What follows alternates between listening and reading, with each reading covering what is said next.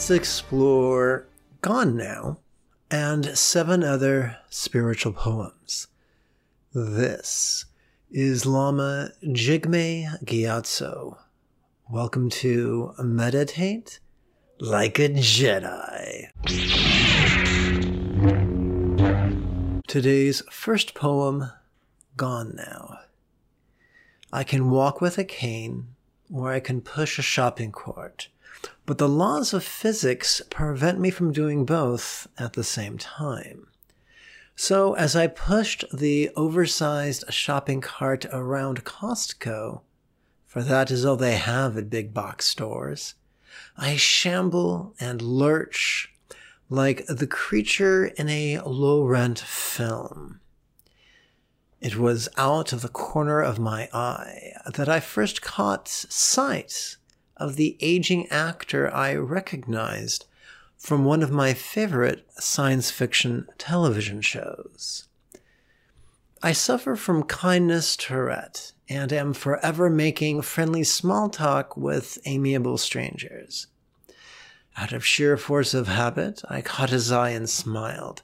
He returned with a facial expression that was distinctly hungry and predatory, and it made me feel uncomfortable and a trifle objectified. I carried on with my shopping, and when I queued in the checkout line, I turned my head to notice that aging actor was in the line next to me. I thanked him for his work on the show telling him I felt he did a great job. I expected his response to be gracious, humble, and a bit self effacing. I did not expect him to respond to my praise with the words, That's what they tell me. That was the last I saw of him.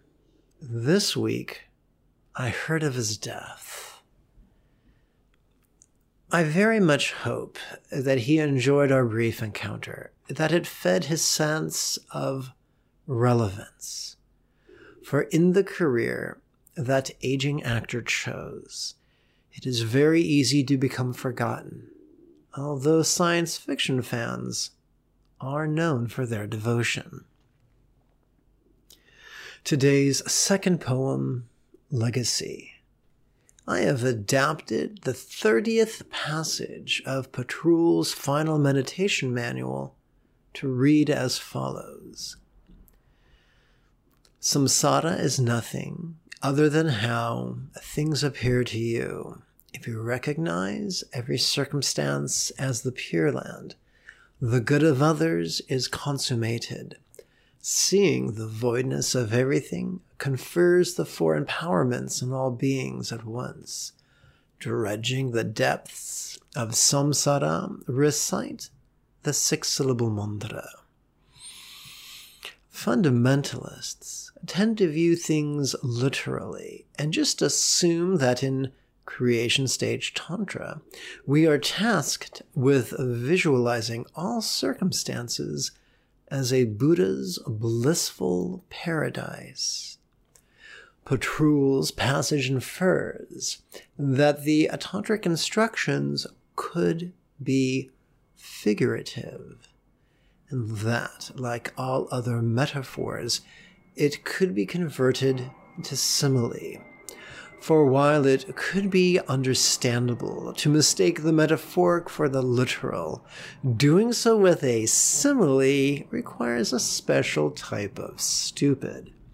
And so, as a simile, the creation stage instruction becomes see how every circumstance could be as non graspable as a Buddha's paradise of light. The promise is that by practicing the union of awareness and letting go, we are not just benefiting ourselves, but somehow making the world a better place. What greater legacy could we desire? Today's third poem, Such a Mess. I awoke which is always good when contrasted with the alternative and of not waking ever. The morning sun illuminated the face of my partner, snoring sweetly. I stood up, stifling a grunt so as to not wake the goddess, and lumbered down the hall, my bladder drawn like a magnet to the bathroom. My thoughts floated to the kitchen in anticipation of the day's first cup of Khyber juice. For the noun coffee is too pedestrian for my roommate, an odd but harmless fellow who dressed as a Tibetan yogi with monastic robes, long curly hair, a cane, and a somewhat broken body. Lurching down the hall, I could feel the cold hardwood floor beneath my feet and heard soft clacking as he typed upon his laptop. His door was ajar, lamplight spilling into the hallway at an odd angle, and I wondered whether or not to gr- if greeting him would interrupt his flow. As if in answer, I spied the hand of C3PO reach for the knob and quietly close roommate's door.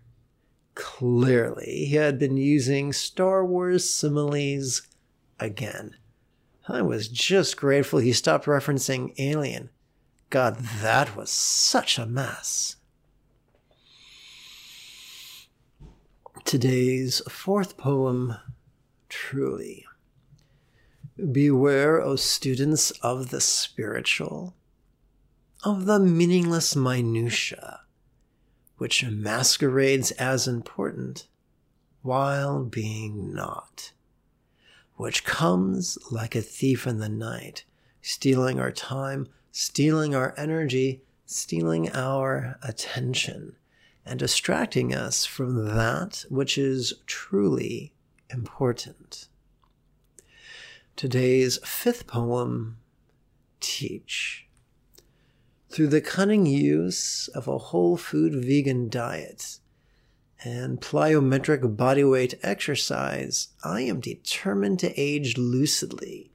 And when the Grim Reaper comes for me, I intend to teach him meditation.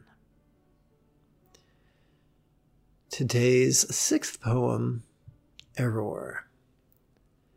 I once fell quite in love with a beautiful Persian woman who, with amazing dimples and a degree from Johns Hopkins.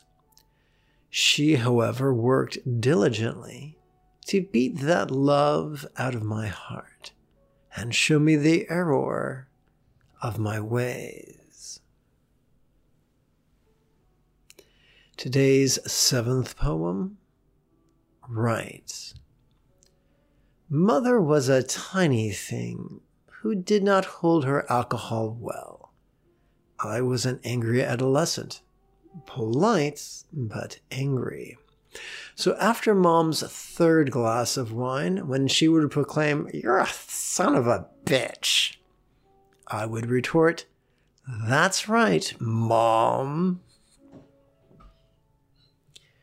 Today's eighth and final poem, Other Lies. My teacher is so advanced. He performs special meditations that others are not taught. Is that what he told you? I asked, because that sounds like elitist patriarchy bullshit.